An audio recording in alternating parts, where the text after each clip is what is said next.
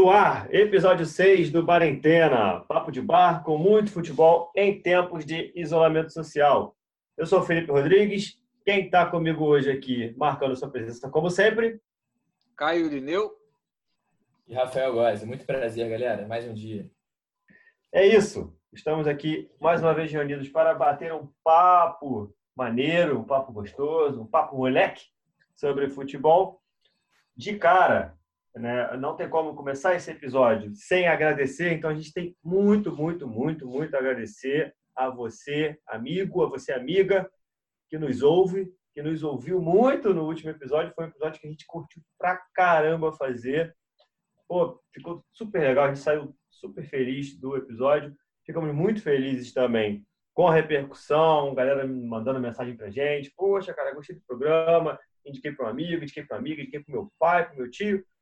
E é isso, a gente tá, tá com essa trouxe a proposta do Quarentena para poder falar um pouco sobre futebol, trazer um alívio, a gente bater um papo e, e se divertir e também aprender muito nessa época de, de isolamento, de pandemia. E, e, a gente agradece demais é, vocês que estão participando com a gente.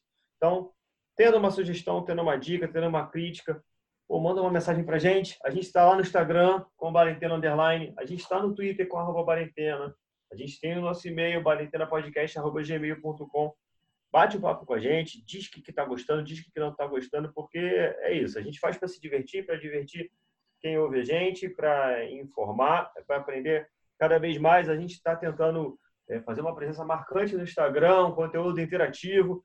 Então, pô, checa lá nas suas stories, tem sempre uma enquete, sempre um bate-papo, sempre um, uma troca de ideias. Marca, marca ah, o nosso perfil no, no Story, quando você estiver ouvindo a gente, para a gente alcançar uma, uma galera maior, para sempre estar tá fazendo esse, esse programa que está sendo um, um, prazer gigante para a gente.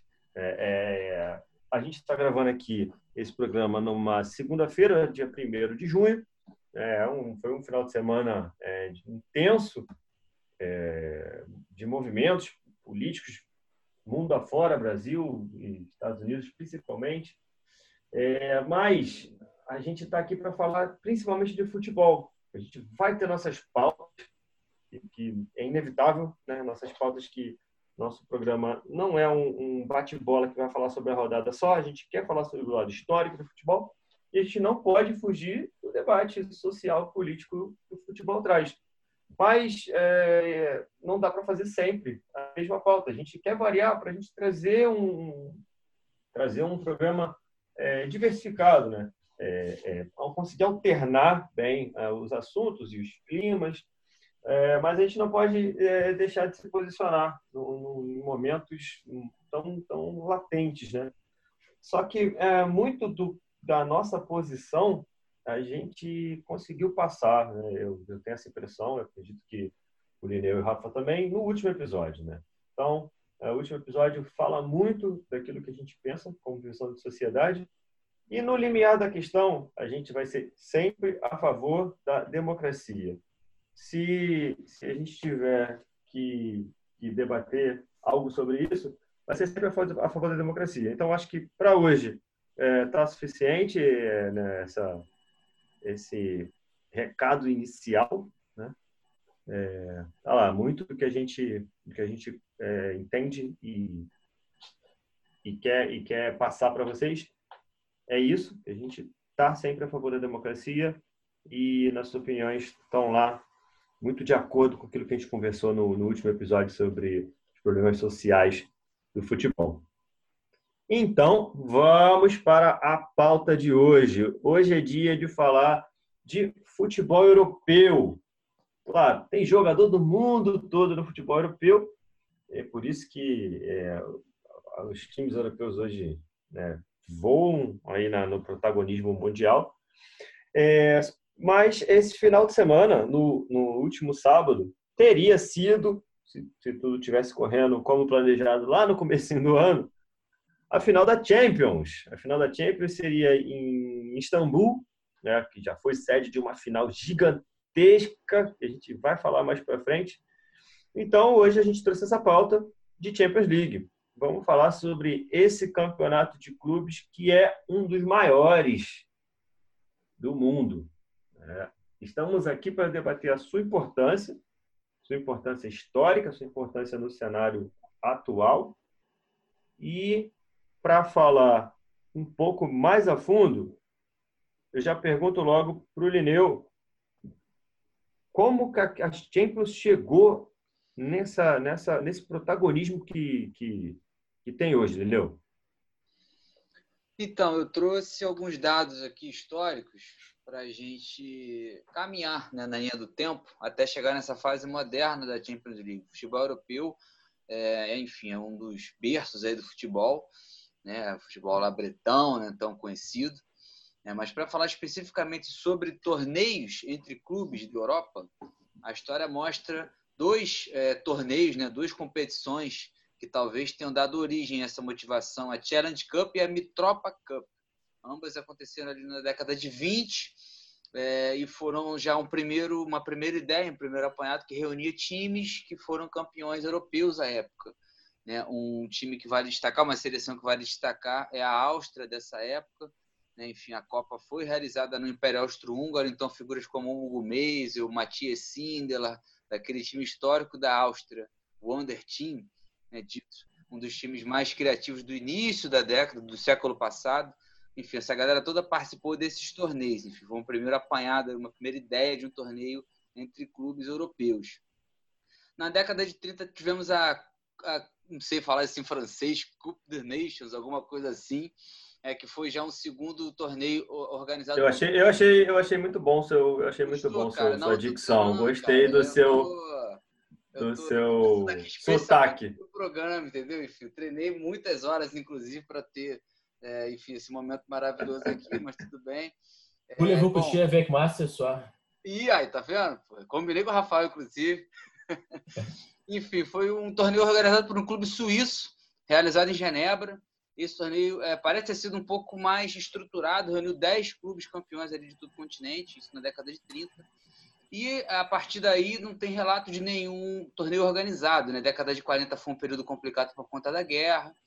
E aí a história vai mostrar para a gente um torneio de fato é, estruturado já pelas federações, que foi a Copa dos Campeões da Europa. Ela começou em 55, né, que era um torneio mata-mata, era um torneio que reunia só os campeões de fato de cada um dos países pertencentes ali à UEFA, né, que começou já com o Real Madrid campeão. Na década de 50, o Real Madrid foi super dominante, pentacampeão europeu, começou ali a sua dinastia, que a gente vai falar um pouco mais no decorrer do programa. Né? E a Copa dos Campeões, bom, tem alguns times históricos dessa fase, o Bayern e o Ajax foram tricampeões, enfim, é uma história super interessante. É um torneio diferente do que a gente tem hoje, acho que principalmente por ter sido mata-mata, eram jogos de ida e volta, né? repito, só com os campeões de fato de cada um dos países, e esse modelo se manteve até 92 onde a gente começa com a fase dita moderna da Champions League, que já tem essa cara que a gente conhece hoje, o torneio aí da orelhuda, uma final única, a primeira fase de grupos e uma segunda fase mata-mata. Enfim, essa estrutura que a gente conhece hoje de Champions League começou em 92. O primeiro time campeão foi o time do Barcelona, o Dream Team do Cruyff, né? o Cruyff como técnico, Guardiola no elenco, enfim, um time super famoso, super relevante. Então, essa é mais ou menos a história de torneios europeus entre clubes. Começa lá na década de 20 e até essa fase nova que começou em 92, enfim, só para a gente começar o nosso papo com essa linha do tempo. É, a Champions League, é, muitas vezes, ela tem importâncias tão grandes que ela acaba influenciando na Copa do Mundo, né? Quando você tem a Copa do Mundo ali, é, no ano de Copa, os jogadores eles chegam mais tarde para a preparação né, da, da, da, Copa do Mundo e, e, tem aquela, aquela discussão de não, não vai, jogador, clube nenhum vai poupar jogador porque tem a Copa do Mundo à vista, né? E, e tem grandes tabus, é, às vezes o time fica anos sem ganhar a Champions League, e quando tem a oportunidade não vai deixar de, de utilizar aquele jogador porque tem uma Copa do Mundo pela frente, né? E aí acaba tendo, tendo uma relevância gigantesca, né? acaba tendo uma relevância grande também para os clubes brasileiros que ficam de olho no possível adversário numa possível final de Mundial de Clubes, o que às vezes extrapola o, o razoável. É, a gente tem um campeonato gigantesco aqui, que é a Libertadores, e muitas vezes o time começa a embalar na Libertadores, e já quer saber quem vai ser o campeão, é, o campeão europeu, que possivelmente vai enfrentar no, no, na final do Mundial de Clubes. Então é um, é um campeonato é um campeonato realmente ele é ele é especial, né? Ele tem tem as suas particularidades, é, tem seu formato muito peculiar, aquele jogo único num, num, num estádio que, que, às vezes nem foi usado o restante da, da competição inteira, o mundo todo de olho naquele jogo. É, é, é não tem como não tem como negar a importância e a grandeza é, da Champions, né? É, para mim eu tenho assim que a Champions League, acho que por um consenso geral assim é o maior maior campeonato de futebol que a gente tem, talvez ali há quem diga que seja a Copa do Mundo, por todo lado né, da sua pátria, do seu país. Acho que muitas vezes a gente vê que é deixado de lado, né? Não... A Champions League reúne os maiores clubes do mundo, assim, de maior poderio financeiro, maior projeção, né, maior torcida, se você for extrapolar para as redes sociais, né? Porque hoje em dia, se você for ver, todo mundo aí no Brasil tem no seu Instagram curtindo a página do Barcelona, Real Madrid. A gente vê essa série de milênios aí, Enzos da vida, dizendo meu Barça, meu Real, né, meu City, meu PSG. Você, você não está muito longe, pequeno Macedo. Pois é, pois é. Eu você sabia que não está citar... muito longe. já, já tivemos vários episódios de, flertando com, com, com características millennial aqui. Você tem, tá... tem que fazer essa denúncia. Chico queria um pouco da minha juventude. Eu tô sentindo uma pitada aqui de inveja, mas brincadeiras à parte, a Champions League é um, é um campeonato à parte, então é que se você for ver, é a maioria dos jogadores, assim, né, eles sempre manifestam essa vontade de ir para a Europa e que ela culmina, né, se possível, é, ganhar a Champions, participar de uma Champions, jogar com os, os, maiores do mundo, né? E a questão da história da Champions League é uma coisa que eu nem estou muito por dentro. O Caio trouxe vários dados que eu achei muito relevantes, muito interessantes. E é alguma coisa que eu acho até é curiosa, né? A forma como o formato foi mudando, né? Eu até estava vendo aqui um apanhado geral, os maiores artilheiros, né? Vamos falar depois disso com mais calma. E vi que a discrepância, assim, a quantidade de gols, né? Dos maiores artilheiros hoje em dia são artilheiros recentes, Cristiano Ronaldo, Messi. A discrepância é muito grande. E eu pensei, pô, será que é porque esses caras são máquinas, assim, são realmente os melhores de todos os tempos? Mas também tem muito disso, né? O formato, a quantidade de jogos mudou. E isso, sobretudo, é, tem a ver com isso. E, e além disso, é, uma coisa que é um, é um depoimento meu, por exemplo, uma coisa que eu não gosto da Champions League, que virou modelo né, para o futebol sul-americano aqui na Libertadores, é a final de um jogo só. Eu acho que tira aquela possibilidade de você ver o seu time ali na final. Você acompanha o seu time né, durante todos os jogos, fase de grupo, mata-mata, sempre no seu, no seu estádio, né? Enfim, quando tinha o jogo da volta, você ia lá como visitante, que é uma experiência fantástica também, ver seu time. E aí, às vezes, você está numa final ali, Real Madrid, Milan, né? Hipotética, um jogo, pô, na Inglaterra. Né? Tipo assim, para mim, é, eu, eu não gosto disso, particularmente quando a, quando a Libertadores e a Sul-Americana adotaram essa postura, eu fiquei um pouco incomodado. Mas, enfim, futebol é isso, né? Muito interesse comercial por trás disso, muito dinheiro por trás disso. E uma forma também de, de repente, o seu torcedor ali que reside em outro país, né? Tá ali dentro, movimentar a economia ali, o euro, muito fácil você se, você se locomover por ali. Mas é isso. Essa é a minha percepção aí sobre a Champions League. É, a questão da final única, né, é, é, particularmente, eu também eu não gosto muito dela por aqui, principalmente por aqui na, na, na, América do Sul, pelos diversos fatores que a gente sabe, a distância enorme, a, dificuldade financeira de você ir para um lugar longe.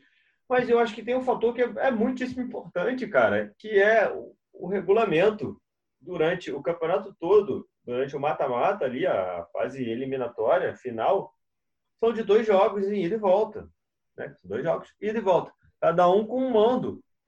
E na final você muda isso tudo. É claro, é, você coloca esse jogo final num estádio que nenhum dos dois times é o, o mandante, tudo bem, você pode né, extrapolar para não não privilegie, em termos, né, nenhum dos dois times, Né? E aí tende a sobressair que realmente foi o melhor, mas me incomoda, ainda me incomoda um pouco isso. Essa questão de você ter a fase final em dois jogos e aí o último jogo é, é um jogo só. Né? E, e uh, eu não gosto de, de, de muitas coisas na Champions também, principalmente na cerimônia do jogo final. É, a, da UEFA, eu, eu simplesmente eu não, não gosto, não, eu não suporto. Mas, é, como você falou aí, de os maiores artilheiros, lembrou que, por acaso, né, o artilheiro da Champions é o, o Robozão, Cristiano Ronaldo, traz a gente para o Real Madrid. É, Real Madrid, Lineu, ele é um capítulo à parte dentro desse, desse grande almanac Champions League eu acho que sim, cara. É, aproveitando um pouco do que o Rafa falou ali no meio do, do comentário dele, é, a Champions League foi um torneio que veio mudando de fato, né? É, eu já li alguma coisa de que os clubes europeus não davam tanta importância para a Champions League. Sem querer desmerecer, mas nós temos uns campeões bem aleatórios de Champions, tipo Celtic. Eu acho que Nottingham Forest já foi campeão. Isso ilustra um pouco uma época que não eram superpotências que eram campeões europeias. De alguma maneira havia, não sei, como aqui no Brasil, em algum momento da história, os estaduais tinham muita força, e talvez os torneios nacionais e é, intercontinentais não, é, a Europa também viveu uma fase em que os torneios nacionais eram de maior relevância. Eu acho que essas mudanças se justificam por conta de ter, tentar dar um valor maior à Champions League. Sobre final. Eu acho também, Lineu, que se soma muito aquela questão da limitação de jogadores estrangeiros, né? Então, você vê, se, se o Maradona ele jogasse futebol hoje, ele dificilmente jogaria no Napoli. Ele jogaria no Barcelona, no Real Madrid, no, no Manchester City, sei lá, num time de o que fosse o maior poderio financeiro. Né? Não, e aí isso, é. isso, isso também influenciou muito, né? é, você é, é, espalhar melhor os jogadores pelos, pelos clubes, né? É, o aspecto financeiro é muito relevante. A gente é, vai comentar isso também hoje e eu acho que isso explica um pouco a final única. É, a Champions entendeu, a UEFA entendeu o produto que é a Champions League. A final é vendida, cara, muito provavelmente em função de direitos de televisão, em função é, da distribuição dos patrocínios e em função de você vender naming rights de repente de uma final para um estádio específico, numa nação específica. É, a Champions League é um torneio formatado para televisão. Né? E talvez isso explique, é um dos fatores para explicar a final única e tudo mais. Acho que o aspecto esportivo se mantém porque pô, é um torneio gigantesco, todo mundo vai querer continuar vendo a Champions League, mas eu também concordo que seria sei, mais interessante. Eu acho super legal a Libertadores, essa cultura daí de volta nos estádios, o mata-mata, né? Sendo fechado de repente no estádio de um time que foi mais, é, enfim, sei lá, vitorioso naquela campanha, seja qual for o critério, afinal, de volta para mim é mais interessante. Falando de Champions League um pouco mais, você comentou também do Real Madrid. Cara, o Real Madrid, para mim, é um capítulo à parte na história do futebol. Eu realmente acho que o Real Madrid, eu não sei se dá para falar que é o maior time da história, é sempre difícil dar um critério para isso, né? Mas você vê, a Champions, a fase Copa dos Campeões, antes da fase moderna, né, mas já mais estruturada, teve os seus cinco primeiros é, campeonatos ali como Real Madrid campeão, como Real Madrid, né, enfim, é, o, o, vitorioso. É, Real Madrid, pô, cara, super envolvido com política. O nome do estádio do Real Madrid é o nome de um presidente. Eu acho que isso ilustra bem o que, que eles dão importância, sabe? Então, Real Madrid é 13 vezes campeão europeu, enquanto o segundo lugar é 7, que é o Milan.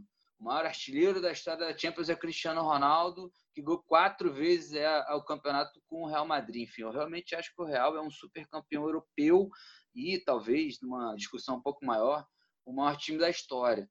É, eu acho o Real Madrid, assim, eu tenho várias coisas contra o Real Madrid, um time que eu acho super vaidoso, né? enfim, se você for pegar historicamente, o Real Madrid sempre fez questão de ter, cara, sabe, os artilheiros, os melhores jogadores, o time que jogava de branco, o time da Realeza. Há vários relatos que o Real Madrid foi patrocinado pelo governo ditatorial de Franco na década de 50. O time da década de 50, cara, era papo de Master League, entendeu? Eles pegaram os melhores jogadores da Europa e montaram o Real Madrid.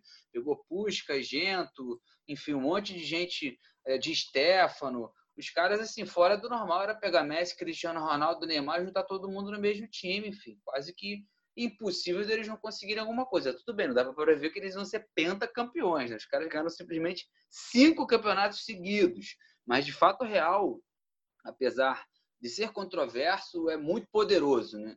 E falar de Champions League não tem como, é falar de Real Madrid. É, a gente a gente vê um pouco o, o que acontece o que aconteceu nessa fase que o Real Madrid ele ganhou muitos títulos seguidos. A gente viu um pouquinho disso recentemente né? O Real Madrid voltou a ganhar títulos seguidos né, recentemente. Ganhou ganhou quatro títulos em, em cinco anos né? Me corrija se estiver errado. E é além disso além disso além do Real Madrid outros clubes dos maiores da, da, da, da Europa, é, tendem a ficar ali revezando, né? Aquela coisa do, do Celtic, do Glasgow chegar, isso está cada vez menos é, menos provável de acontecer, né? Assim, e tem, tem, tem, muita coisa que a gente não sabe. A, a questão também da, da divisão do chaveamento para privilegiar os campeões o quanto isso traz de, de, de malefício, entendeu? De falta de rotatividade para o campeonato ganhar em, em, em, qualidade. Assim, eu sei, é claro. o torcedor do Real Madrid quer ver o time campeão toda hora. É, eu, particularmente, na, na, na, terceira final seguida, eu já não tinha o mesmo interesse de assistir o jogo. Né? Mas é, os aspectos financeiros, eles, eles hoje não tem como, cara. Eles dão o rumo do futebol. Né? Eles dão o rumo do futebol. Aqui na América do Sul, a gente ainda consegue é, ver um pouquinho mais de alternância, né? Até pouco tempo atrás, recentemente, mais por mérito de futebol, eu consigo ver dessa maneira, é, o River tem estado muito presente né, na, na, nas fases finais e, e a gente viu o Flamengo ano passado transformou seu poderio financeiro em poderio esportivo. Né? E chegou à final e esse ano entraria como favorito, ou entra como favorito, se a Libertadores acontecer em algum momento, entra como favorito de novo. É, não tem como, né? Os aspectos financeiros do futebol, eles, eles se mostram muito, muito, muito relevantes principalmente nessas grandes ligas e nesses grandes é, torneios que, que concentram ainda mais o, a grana, né, Lidão? A questão do, do, do, PSG multimilionário fazendo aquele esforço bizarro. Pra, parece que assim, eles vão investir dinheiro até ganhar Champions. Manchester City vão investir dinheiro até ganhar Champions, não é para ganhar a Champions. É assim, enquanto não ganhar, eu, eu, vou, não, eu não vou manter meu patamar, eu só vou subir. E assim, qual é o limite disso, né? Cara, pois é, eu acho que futebol, eh, a gente já discutiu aqui várias vezes nos outros programas da relevância da grana e como que isso daí está fazendo diferença, né? Champions é mais uma amostra disso. É, os times que acabam chegando mais longe são os mais ricos, porque montam uh, elencos é, surreais, enfim, conseguem ter uma estrutura de praticamente dois times, enfim, o time reserva do cara também é bom, ele consegue suportar uma temporada europeia super inchada, uma liga que exige, né, digo, uma liga nacional que o exige para caramba, as Copas Nacionais, tem as Copas Europeias e, e também a Champions, né, como uma delas. O fato é que, pô, três, quatro, cinco torneios super importantes na temporada, mais data FIFA, mas o cara tem dois times, pô. Então, é realmente um torneio que fica um pouco monótono, né, de alguma maneira, porque nem todo mundo tem o poderio financeiro do PSG, do Manchester City. Eu acho que o primeiro time que ficou claro, assim, nessa coisa do poder da grana foi o Chelsea Chelsea começou com um investimento pesado do Abramovich ali por, sei lá, 2005, 2006, talvez um pouco antes, enfim. O fato é que combinou numa Champions, né? Um elenco que até super me agrada, eu vou comentar daqui a pouco nos jogos aí que eu tenho guardado com carinho, mas o fato é que era grana ali, cara. Ficou claro ali o aspecto financeiro fazendo a diferença. Num time que não tinha uma história, uma relevância continental tão forte, dá para dizer sem exagero que comprou esse respeito, comprou esse título de Champions League. Então, a grana faz uma diferença absurda é, né, nessa análise, não, não tem como negar. Outra coisa que eu queria comentar é essa coisa do chaveamento. Né? É, eu já ouvi falar, e talvez isso seja uma fofoca mesmo, uma informação, uma né, especulação, né, não sei, Mas. Ok! É, pois é. Ok. Exatamente. É, mas... Olha a responsabilidade. Não, não é nada de muito, muito sério, não, mas é porque eu, de fato, não, não sei se é verdade. Enfim, eu li uma vez e me chamou a atenção. Um dos primeiros caras que começou a propor essa coisa dos cabeças de chave foi Silvio Berlusconi, na época dirigente do Milan, e virou de forma muito expressa para a federação, para os companheiros ali de organização de torneio, e falou: olha, não faz sentido os times mais fortes se cruzarem em fases preliminares e irem se eliminando. O campeonato tem que favorecer os times de maior relevância, os craques têm que chegar às fases finais. Esse tipo de jogo não pode acabar na primeira fase. E aí começou a se pensar nos cabeças de chave, que nada mais é do que um sistema que faz com que os times maiores não se cruzem cedo. Ponto. Entendeu? Enfim, mais uma vez, acho que os mais poderosos, os times mais endinheirados, fazendo questão de chegar mais longe na Champions. Não tem jeito, dinheiro é, é bom sempre. Politicagem de Silvio Berlusconi. Nossa, primeira vez que eu ouvi falar. pois é, né? Deve ser não, mentira, gente... muito provavelmente. não, a gente simplesmente não tem motivo nenhum para não acreditar numa história dessa, né? É, pois é. É daí para baixo, né? Pois é, cara. Eu já ouvi, inclusive de, de, de colegas de faculdade, enfim, que até Rafael, de repente, pode é, me ajudar nesse argumento, mas o fato é que é, existe um modelo matemático que roda ali por trás daqueles sorteios da UEFA. As bolinhas ali não tem pesos diferentes, mas há toda uma organização para você ter uma tendência. Né? É, para extrapolar um pouquinho Champions League, tem dois é, torneios organizados pela FIFA, duas Copas do Mundo, a de 98 e a de é, 2014, né, que você vê claramente que cara, a, se você pega a chave completa, de 98 estava escrito ali que a final seria Brasil e França. Como a Copa no Brasil estava muito bem desenhado para ser Brasil e Argentina, só que havia uma Alemanha no meio do caminho que passou o carro no Brasil. Enfim, só para ilustrar, que eu já ouvi falar que a modelo matemática que roda, cara, nesses torneios. Então, é complicado. O mundo do futebol é isso aí. O dinheiro manda, para a gente voltar para nossa pauta, os times gigantescos e os mais engerados acabam avançando. Não tem jeito. Vamos abrir depois uma votação lá no Stories, lá ver se é fato ou fake. Caio veio aqui, lançou uma série de suposições, até embasou o nosso querido professor Sintra, formado pelo ITA aí, que vai participar do programa futuro aí para falar sobre essa tendência das bolinhas, o peso delas. Rafael, Rafael Martinelli, pesquisa operacional, modelo matemático linear. Olha isso, olha isso. Ô, Rafa, a gente pincelou um pouquinho de, de Libertadores. É, você que é um ferrenho defensor do futebol latino-americano, é, esse futebol maravilhoso, inclusive. Perfeito. O que que você, o que que você, você gosta na Champions de coração assim? Abre seu coração. O que que você gosta na Champions que que realmente não, não, não tem, a gente não vê por aqui. Olha, o, que, que é... faz, o que, que ainda te faz assistir a Champions? É, primeiro, só pontuar, Caio deu a entender ali de alguma forma que o Real Madrid é o maior time de todos os tempos, mas a FIFA diz que não, hein? Do século passado, Penharol foi eleito time do século, vou deixar isso bem claro aí. Mas, olha, em relação assim a, Champions, né?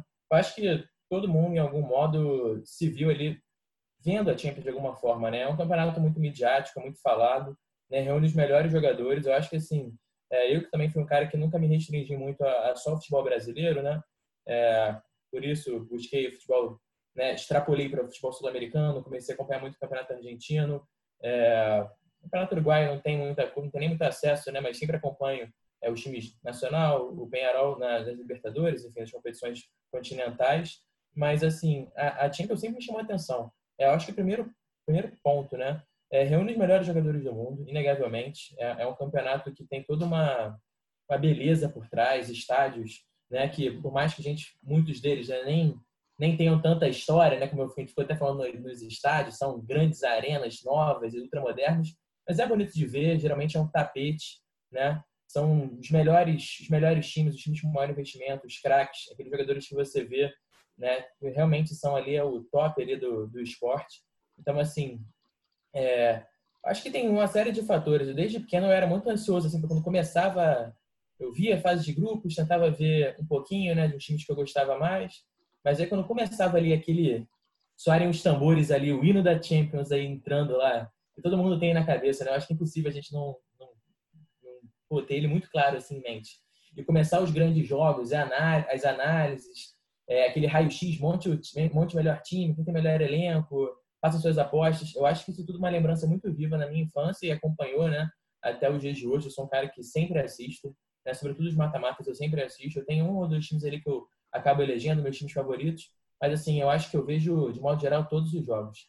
Eu acho que essa questão, assim, a qualidade dos, dos jogadores, né? É, o tapete, né? O futebol bem jogado. Muitas vezes a gente vê Libertadores né, um nível bem abaixo, futebol realmente lamentável que eu gosto muito, mas é um futebol ali de completamente mal jogado. E lá a gente tem grandes espetáculos. Né? Claro que tem sempre um jogo ou outro que é um pouco mais fraco, quando pega um bate Borisov da vida, um time que a gente não entende nem porque está lá, mas enfim, compõe né, o, o espectro do continente. E aí você vai combinando, né? Geralmente esses jogos são grandes atropelos, né? Estranho quando não acontece nada desse tipo. E vai chegando ali no, entre os times né, os melhores de cada país, e você vê, são confrontos assim lindos assim. Você tem partidas belíssimas assim com lances é, absurdos. Então, eu acho que tudo isso que eu falei é, é dar, dar esse peso para a Champions League, que é um campeonato fantástico assim. É um show à parte. E, como eu falei, né, como vocês mesmo citaram, pode ser que em algum momento, é, talvez não, não seja o campeonato, não tenha sido o campeonato principal para os clubes, né, enquanto ainda estava na sua formação da Champions League. Hoje, sem dúvida, é o ano dos clubes, tudo, todo, todo o planejamento dos clubes que participam da Champions League culmina na Champions League. O Mundial é um amistoso de luxo ali, é um, é um, uma comemoração pós-festa. É, Champions League é competição oficial, é o desejo de todos, é a obsessão, né? A famosa obsessão do Real Madrid, que é o que, é que eu tinha na minha cabeça, né? Sempre obsessão para lá décima, agora já está na décima terceira. Bizarro. É, mostra um pouco do tamanho e da, da, da é o que você falou exatamente, a ambição do que esse clube sempre pretende alcançar. E o Real Madrid, por ser um capítulo à parte, inevitavelmente ainda vai virar pauta do, do Bar Nintendo. Então agora é hora da gente trazer as nossas lembranças, as nossas memórias. Vamos tirar a poeira de alguns jogos antigos, vamos abrir o baú e vamos, vamos relembrar finais históricas de, de, de Champions League. Bom, eu vou começar aqui, vou, vou, pedir a palavra, né? Vou tomar essa, essa frente aqui na fila. E vou, vou puxar como se fosse uma linha do tempo aqui, o meu primeiro jogo, um jogo lá. A gente também não levar para coisas muito distantes, já meio fora da nossa realidade, né? Então, nos últimos 20 anos aí, um jogo gigantesco, gigantesco um jogo bizarro, bizarro maravilhoso, é, faltam adjetivos. Aquela final de 2005, é, que a gente citou no comecinho, que foi o chamado Milagre de Istambul, né? dois times é, enormes, dois, dois times é, absolutamente reis na Europa, o Milan e o, e o Liverpool. E, e aquele jogo foi, foi uma coisa de maluco, uma coisa de maluco. Um goleiro gigantesco, né, que teve uma carreira enorme, uma carreira maravilhosa, que foi o Dida. Não foi bem no jogo, muito por causa disso. O Milan abre 3 a 0. O Liverpool ele reage no jogo, ele, ele chega a empatar em 3 a 3 uma reação que, porra, numa final do Champions, você reagir de, de uma diferença de três gols. É, é uma, uma, parada difícil de se ver, né? Muito expressivo.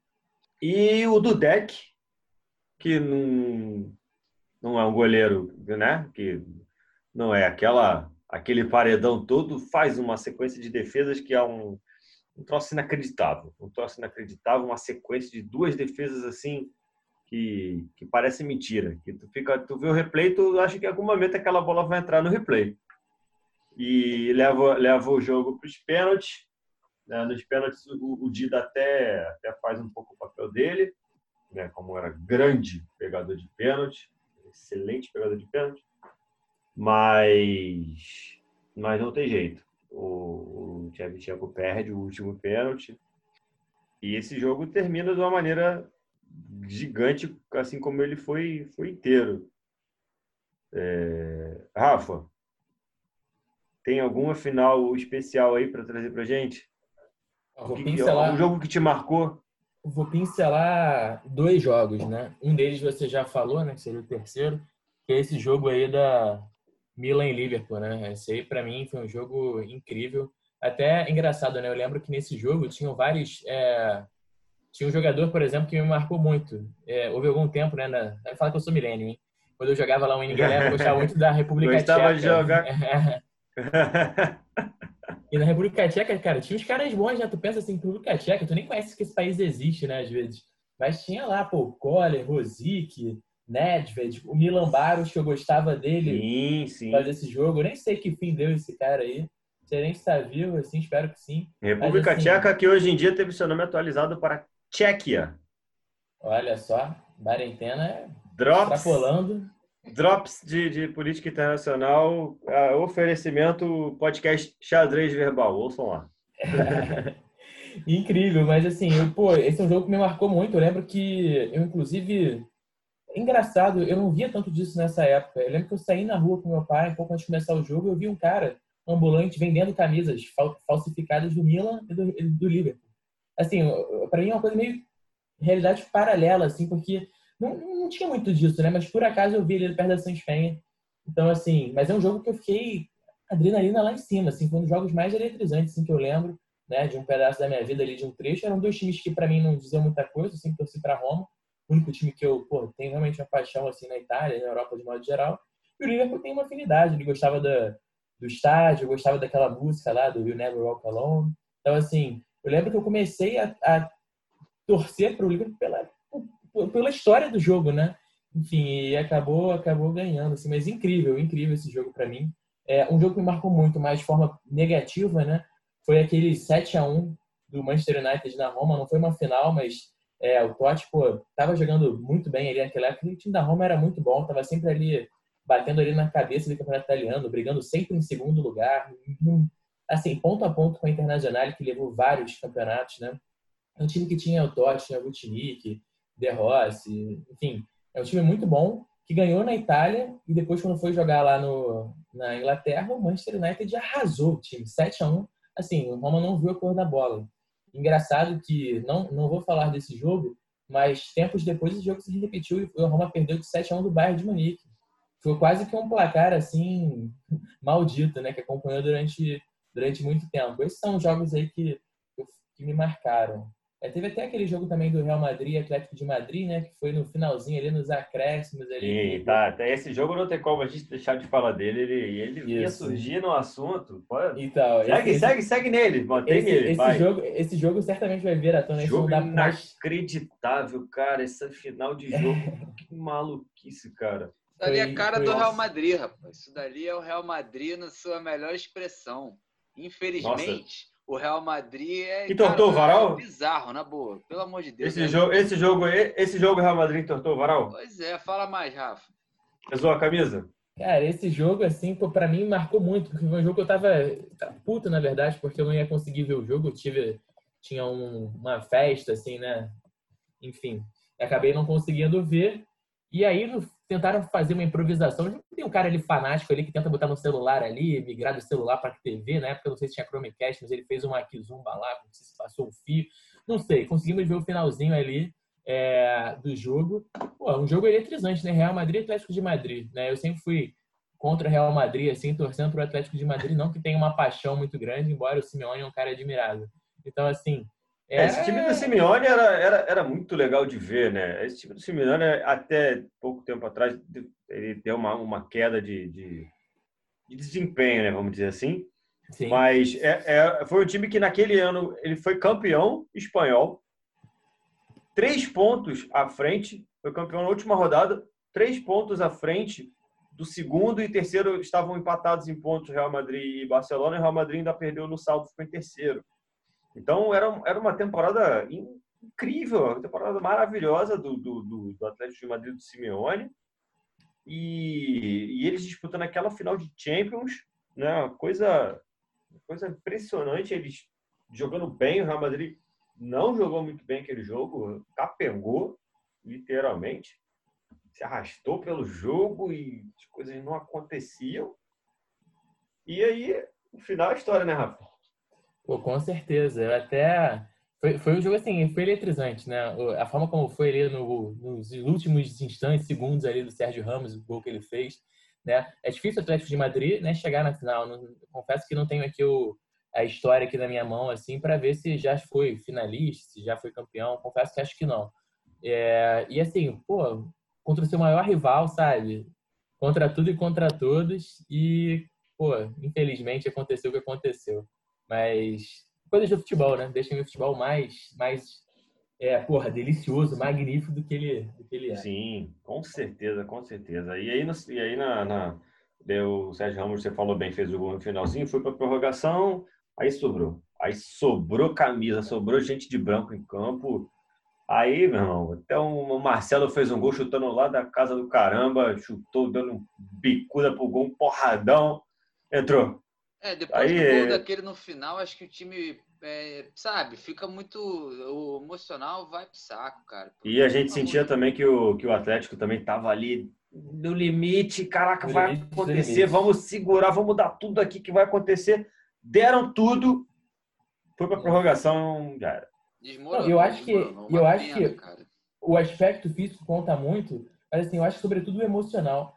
que você vê, né? Você tá conseguindo segurar um time como o Real Madrid, né? Vencendo né, até o último instante. Você justamente numa bola aérea, que é o forte do Atlético de Madrid, né? Sempre foi sim, muito sim. bem. Tanto é que sim. o Godinho fez o gol, enfim. E aí você vê isso, é uma coisa que te desmorona, né? Aí você tem até ali a prorrogação ali, que tem aqueles minutinhos, né, antes de começar. Mas assim, o emocional não muito espaço. Acho que de forma semelhante, né, trazendo para uma ocasião recente, foi aquele caso do Flamengo e do River. O Flamengo ali, quando fez aquele gol com o Gabigol ali, que empatou, cara, o time ficou assim, sem entender o que Acabou. acontecia. E aí, no momento de oportunismo lá, infelizmente, o desgraçado Gabigol fez aquele gol. Que isso! Vamos, vamos, focar na Champions, vamos focar na Champions. Mas olha só, e só para dizer aqui que o clubismo está liberado, tá? Que não tem polícia do clubismo, não. Não, então, só para falar mais um pouco dessa final, cara, é, o, o, esse time do Simeone, eu nunca gostei muito desse futebol assim, defensivo, digamos assim. É, bom, é gosto, né? É, mas esse time do Simeone foi um primeiro time que eu tive um carinho assim, porque era uma proposta de futebol defensivo, mas que você via de fato uma ideia. Era uma ideia de um time que jogava com as linhas muito fechadas, era uma ideia de um time que ia realmente dar a bola para o adversário para depois jogar na, no erro do cara. Uma proposta muito clara. Não era aquele negócio de aquela retranca braba, todo mundo dentro do gol. Isso não acontecia. O time jogava, né? Com valores individuais aí super interessantes, o Griezmann jogando bem, uma fase... Eu vi, eu vi, eu vi o Mourinho passando aí atrás aí, Lineu, foi impressão minha. É, pois é, pois é. Aquele jogo do Mourinho, assim, tipo, uh, que eu vou até falar, né, que a Inter de Milão fez contra o Barcelona, a gente também viu o Chelsea jogando contra o Barcelona numa semifinal de Champions League já com o Roberto de Mateu, sei lá, para dar uma ilustrada mais Brasil. Joel Santana da vida, botava todo mundo dentro do gol. Isso não acontecia com o time do Simeone. E o Simeone eu acho uma figura foda, né, cara? Eu acho ele um treinadoraço, assim as propostas dele de é, Simeone é um Simeone é um é um, é um, é um cara de leão, boas ideias, né, cara? Você ouve assim as ideias dele, né? enfim, como cidadão, ele é um cara super inteligente. Foi uma pena aquele time ter perdido, cara. Acho que ficou todo mundo meio, sabe, puto da vida mais uma vez contra essa fortaleza do futebol que é o Real Madrid. Puxa agora, começa, começa a tua agora, que a gente foi emendando uma na outra aqui. E tá. vambora, papo de bar, né? Tá, hoje tá bem boteco aqui o negócio. Ó, botecão. Então, para falar aqui das minhas finais, dos meus jogos históricos, né, também vou pincelar aquele 3 a 3 lá na final de Istambul, é, para fazer um comentário rápido. É, foi uma pena o Milan ter perdido, eu adoro o Milan. Dois times que eu tenho muito carinho na Europa são Barcelona e Milan. É, o Milan muito por conta da história de tantos brasileiros bem-sucedidos no Milan. Né? Aquele time especial foi o melhor elenco do Milan que eu vi. Né? O elenco que tinha assim, Zag no banco, né? O ataque era Crespo e Tchevchenko. Kaká não estava no auge, mas estava numa fase maravilhosa. Então, aquele jogo é quase inacreditável. É, o, o Kaká dá um passe, dá um passe inacreditável, dá um passe sensacional. Um Pô, aqui foi um uma coisa, nossa senhora, um lance um maravilhoso. Um, lance de gol desse no final de Champions, cara. Um passe, um passe de uns 20 metros assim para é. a finalização irretocável do Crespo. Que, pois que, é, outro que gigante. Né? Um golaço, uma pena, cara, o Milan ter perdido, mas coisas do futebol, né? jogo super digno, o Liverpool correu muito no segundo tempo, infelizmente o Dida não fez um bom jogo, né? E a história está lá escrita, Liverpool campeão. É, Para falar de outros jogos, é, eu trouxe outros três jogos que envolvem né, o time que eu realmente tenho um carinho enorme na Europa, que é o Barcelona.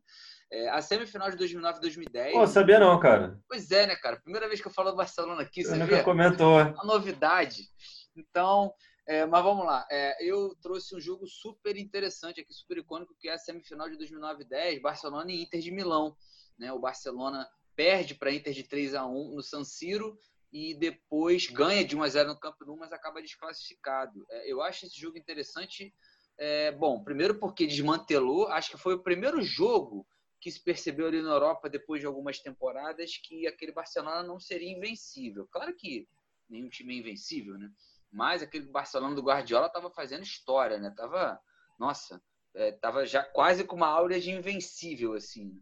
Então esse jogo o Mourinho conseguiu anular. Tudo bem que uma proposta retranqueira braba, mas cara deu é, alguma né, forma ali para algum antídoto para parar aquele Barcelona. O jogo cara, com linhas assim absolutamente compactas. O Eto'o jogou muito, como sempre, né? O Eto'o jogava muito. É um jogador aço, fazendo, cara, vezes ali, às vezes de lateral. O Maicon era um cara que apoiava muito, o Eto'o fechava ali a lateral, se matou né, o jogo todo. Né, no jogo que até teve Thiago Mota expulso, enfim, uma, uma semifinal muito marcante para mim por ter mostrado né, o antídoto aquele jogo ali de posse, de posse e de passe né, do Barcelona né, do Iniesta e Xavi no meio campo. Uma outra semifinal que me chamou a atenção, também nessa fase é, é, áurea do Barcelona, né, foi a semifinal de 2010-11 contra o Real Madrid. Cara, Barcelona-Real Madrid, um dos maiores clássicos da história. Essa fase foi muito especial porque o Barcelona estava nessa nesse momento né, absurdo, o Messi no auge do auge, né, e tem um momento ali, aquele gol do Messi na semifinal, né, no Bernabéu, é a forma que eu vou lembrar do Messi para sempre. Pegar a bola no meio campo, driblar a zaga inteira do Real Madrid, fazer um gol em cima do Cacilhas, é uma coisa que eu não vou esquecer, cara.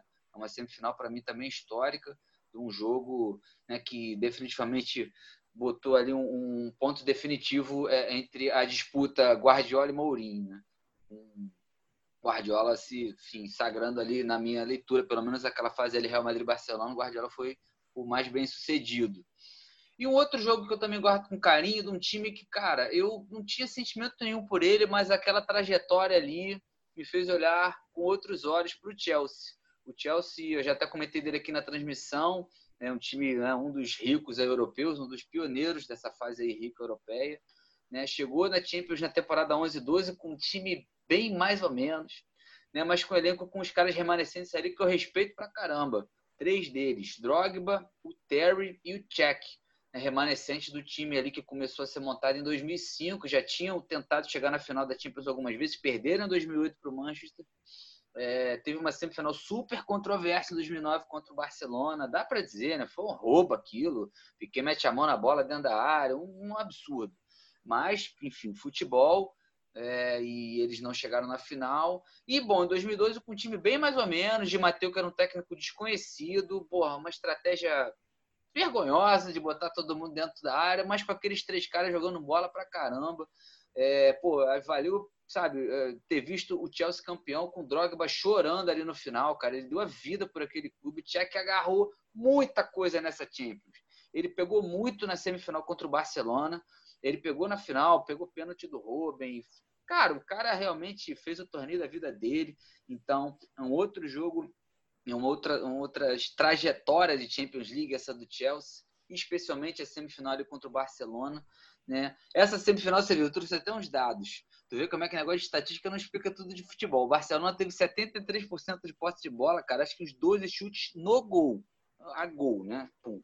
Já falei que o Tchek pegou pra caramba, o Barça, apesar desses dados, não conseguiu a classificação. Enfim, são jogos aí de Champions League que eu guardo com muito carinho, que me emocionaram realmente. É, você, você trouxe aí né, o, o, o Barça do Guardiola, que né, mudou muita coisa, né? Mudou muita coisa naquela fase ali, né? Então trouxe uma, uma, uma vida nova para o Barcelona. É, e nessa época, né, a diferença de quantidade de Champions do Barcelona para o Real era de sete Champions. O Real tinha sete Champions a mais do que o Barça, né? E aí veio o Guardiola, mudou tanta coisa e o Barcelona foi campeão tantas vezes e hoje a diferença está em oito. Como é que é isso, Lineu? É, cara, eu já é, puxei o saco, acho que não, né? Mas já defendi aqui o, a, o poder do Real Madrid. O Real Madrid é um time poderoso. O que eu acho que dá para dizer dessa fase do Guardiola é que das cinco Champions do Barcelona, aquela geração, não Guardiola, mas aquela geração ganhou quatro. Né? Então, acho que mostra o peso daquela geração. Comparar Barcelona e Real Madrid, para relevância é, europeia, para relevância mundo, acho que o Real Madrid tem mais história para contar. Né? Mas comparando essas gerações mais recentes, o Barça é melhor. Não, mas é, era exatamente essa provocação que eu queria, é, para trazer mais informação. Hoje a gente está aqui, a gente está à vontade. Então, Olineu, é, trazendo um pouco um gancho dessa rivalidade Barcelona e Real Madrid, é, dois dos maiores jogadores da história da Champions são Cristiano Ronaldo e Messi, né? Assim, poucos jogadores performaram tão bem quanto esses caras em jogos de Champions League, né? É, eu acho que parte do sucesso deles, da fama, né, e parte da história, da história que eles escrevem ainda, se deve a Champions, né? Você vê, o Cristiano Ronaldo, cinco vezes campeão de Champions, 128 gols marcados. Eu acho que vai demorar, não sei, cara, quantos anos, mas Acho que é impossível alguém chegar nessa marca aí do Cristiano Ronaldo. 128 gols de Champions League, gente. Pelo amor de Deus. É quase inacreditável isso.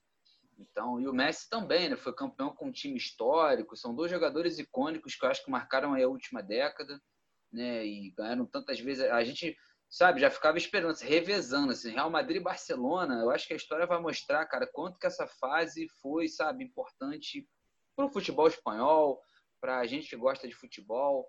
Mas o Real Madrid teve outras fases muito interessantes, o time é gigantesco, mas é, é, essa geração, essa briga Barcelona e Real Madrid foi única na história. Eu já li muito livro do Barcelona, já busquei muita informação e acho que não tem nenhum paralelo é, da história deles dois, né, da, dessa briga que já leva décadas. A fase mais acirrada é essa fase Guardiola Mourinho, essa fase Cristiano Ronaldo Messi né? E muito desses capítulos foram escritos na Champions League. São os dois maiores jogadores que eu vi jogarem Champions League. Se eu tiver que lembrar de jogadores, olhando por essa perspectiva, pô, quais foram os maiores jogadores que você viu? Não tenho o menor é, em dizer, cara, Messi, Cristiano Ronaldo, com absoluta certeza. Para falar de Champions, eu acho que o Cristiano Ronaldo ainda tem uma relevância maior, né? Por ter sido mais campeão e eu não sei, cara, o Cristiano Ronaldo, sabe, desceu o troço dele ali. Às vezes ele tava mal na primeira fase, cara, e na final das oitavas para frente metia 10 gols. É, não, às vezes, é, durante a maior parte da carreira do Cristiano Ronaldo, muitas vezes não cabe dizer se ele jogou bem ou se ele jogou mal. Ele faz gol. Ah, muito. Ronaldo absurdo, cara. É, ele foi aprendendo ali, né, no final da carreira. Tem gente que prefere o Cristiano Ronaldo ponta, né, do início da carreira. Bom, eu, o Cristiano Ronaldo é um cara que eu morro de amores. Eu acho que ele é um puta jogador, assim, né? Mas é, eu acho que ele ficou isso, né? Mais efetivo no final. Depois de uns 27, 28 anos ali, ele entendeu ali o que, ele tem que fazer para meter gol. E virou uma máquina de resolver jogos, de meter gol e batia falta, até desaprender bater falta na Juventus. Tem um tempo que ele não guarda um de falta, mas, pô, é um puta finalizador, é um jogador para voltar aí ao nosso tópico, com a cara da Champions e para mim, dos que eu vi, o maior jogador de Champions League. Uma besta enjaulada. Isso. E o, que eu acho do Cristiano Ronaldo é que, assim, eu também, quando ele começou, né, ali no Manchester United, né, eu acho que ninguém, né, talvez acho que nenhum de nós é, tinha visto ele no esporte, no meu ver, né, eu acho que talvez não, não foi possível. Mas, assim, pelo menos no Manchester, ele era um jogador que eu gostava muito, assim, porque ele é um cara muito insinuante, driblador, né, por ser brasileiro, né, um cara que foge do padrão português ali, né? Muito, muitas fintas, coisas muito plásticas, assim, sempre em velocidade, né? Ele não é um cara não, não muito do drible curto, ele é um cara das passadas largas e corta para um lado finta, faz jogo de corpo. Um cara muito explosivo também. E acho que até essa. Ele é um cara que também. Né, eu acho o Messi melhor do que ele, acho que ele é um cara mais esforçado. O Messi eu acho uma coisa mais dom mesmo. É, mas isso também é muito achismo eu, também não, não quero cravar nada. Agora, o que eu acho que ele, a postura dele, né, além de ser a mentalidade vencedora, eu acho que a forma como ele foi fez um jogo inteligente. Porque ele é um cara que já está, vamos dizer assim, por mais que tenha um físico invejável, é um cara que, começar já passou do auge, né? Deve estar na, decadente, na, na descendente física, assim, né? Então, assim, ele é um cara que inteligentemente viu que talvez jogar, jogando pela ponta ali, nesse caráter de explosão e, sabe, dando esses dribles, talvez ele desgastasse mais, estivesse mais exposto a lesões. Ele é um cara que, inteligentemente, é, mudou a sua forma de jogar, ficou mais centralizado ali, mais colocado ali como centroavante e uma máquina de fazer gol. Então, assim, além de tudo que a gente fala, que ele é um cara extremamente dedicado, é obsessivo pelas vitórias, né? É, ele é um cara que, ao meu ver, se mostrou muito inteligente futebolisticamente para enxergar e, e, se transformar, se reinventar como jogador. E isso é importante. Não, com demais. certeza. É, eu já ouvi também que o Zidane foi muito importante nessa fase dele de se preservar. É, o Cristiano Ronaldo, na fase final dele do Real Madrid, era claro ele que ele se poupava para é, o momento mais decisivo da temporada, né? abrir a mão de alguns jogos de liga, abrir a mão de alguns jogos de fase preliminar de Champions League para poder chegar voando nas fases finais. É uma coisa que muita gente fala que o Messi não fez. Eu também acho o Messi muito mais talentoso. Eu acho o Messi, o Messi é o melhor jogador que eu vi. O Messi é de longe o melhor jogador que eu vi no campo de futebol. Né? Mas tem muita gente que o critica, aspas, porque ele era muito fominha. No futebol é um esporte de alto rendimento, como tantos outros. É obviamente que o cara depende do físico, né? E, enfim, é, talvez o Cristiano Ronaldo tenha tido também essa, né, essa maturidade, essa leitura. E tem muita gente que atribui isso ao Zidane. O Zidane virou para ele, cara, a gente tem que te poupar, você... O Cristiano Ronaldo acho que está agora com 34, 35 anos, enfim, ele foi super campeão ali com o Zidane com 31, né? Como você bem disse, já não era mais um garoto de 20 anos, enfim, futebol, repito, é um esporte de alto rendimento, depende do físico. Então, com certeza, essa maturidade do Cristiano Ronaldo junto do corpo técnico ali de poupá-lo, é, fez com que essas coisas acontecessem, de ele meter 10 gols assim, de quarta de final para frente. Pô, isso é completamente anormal, cara. Jogos decisivos, jogos super difíceis. E ele chegar voando assim, né? Enfim, é realmente muito. Mostra muito da. O Cristiano Ronaldo é a cara do Real Madrid, cara. É, enfim, um casamento perfeito ali de duas máquinas de vencer, absurdo.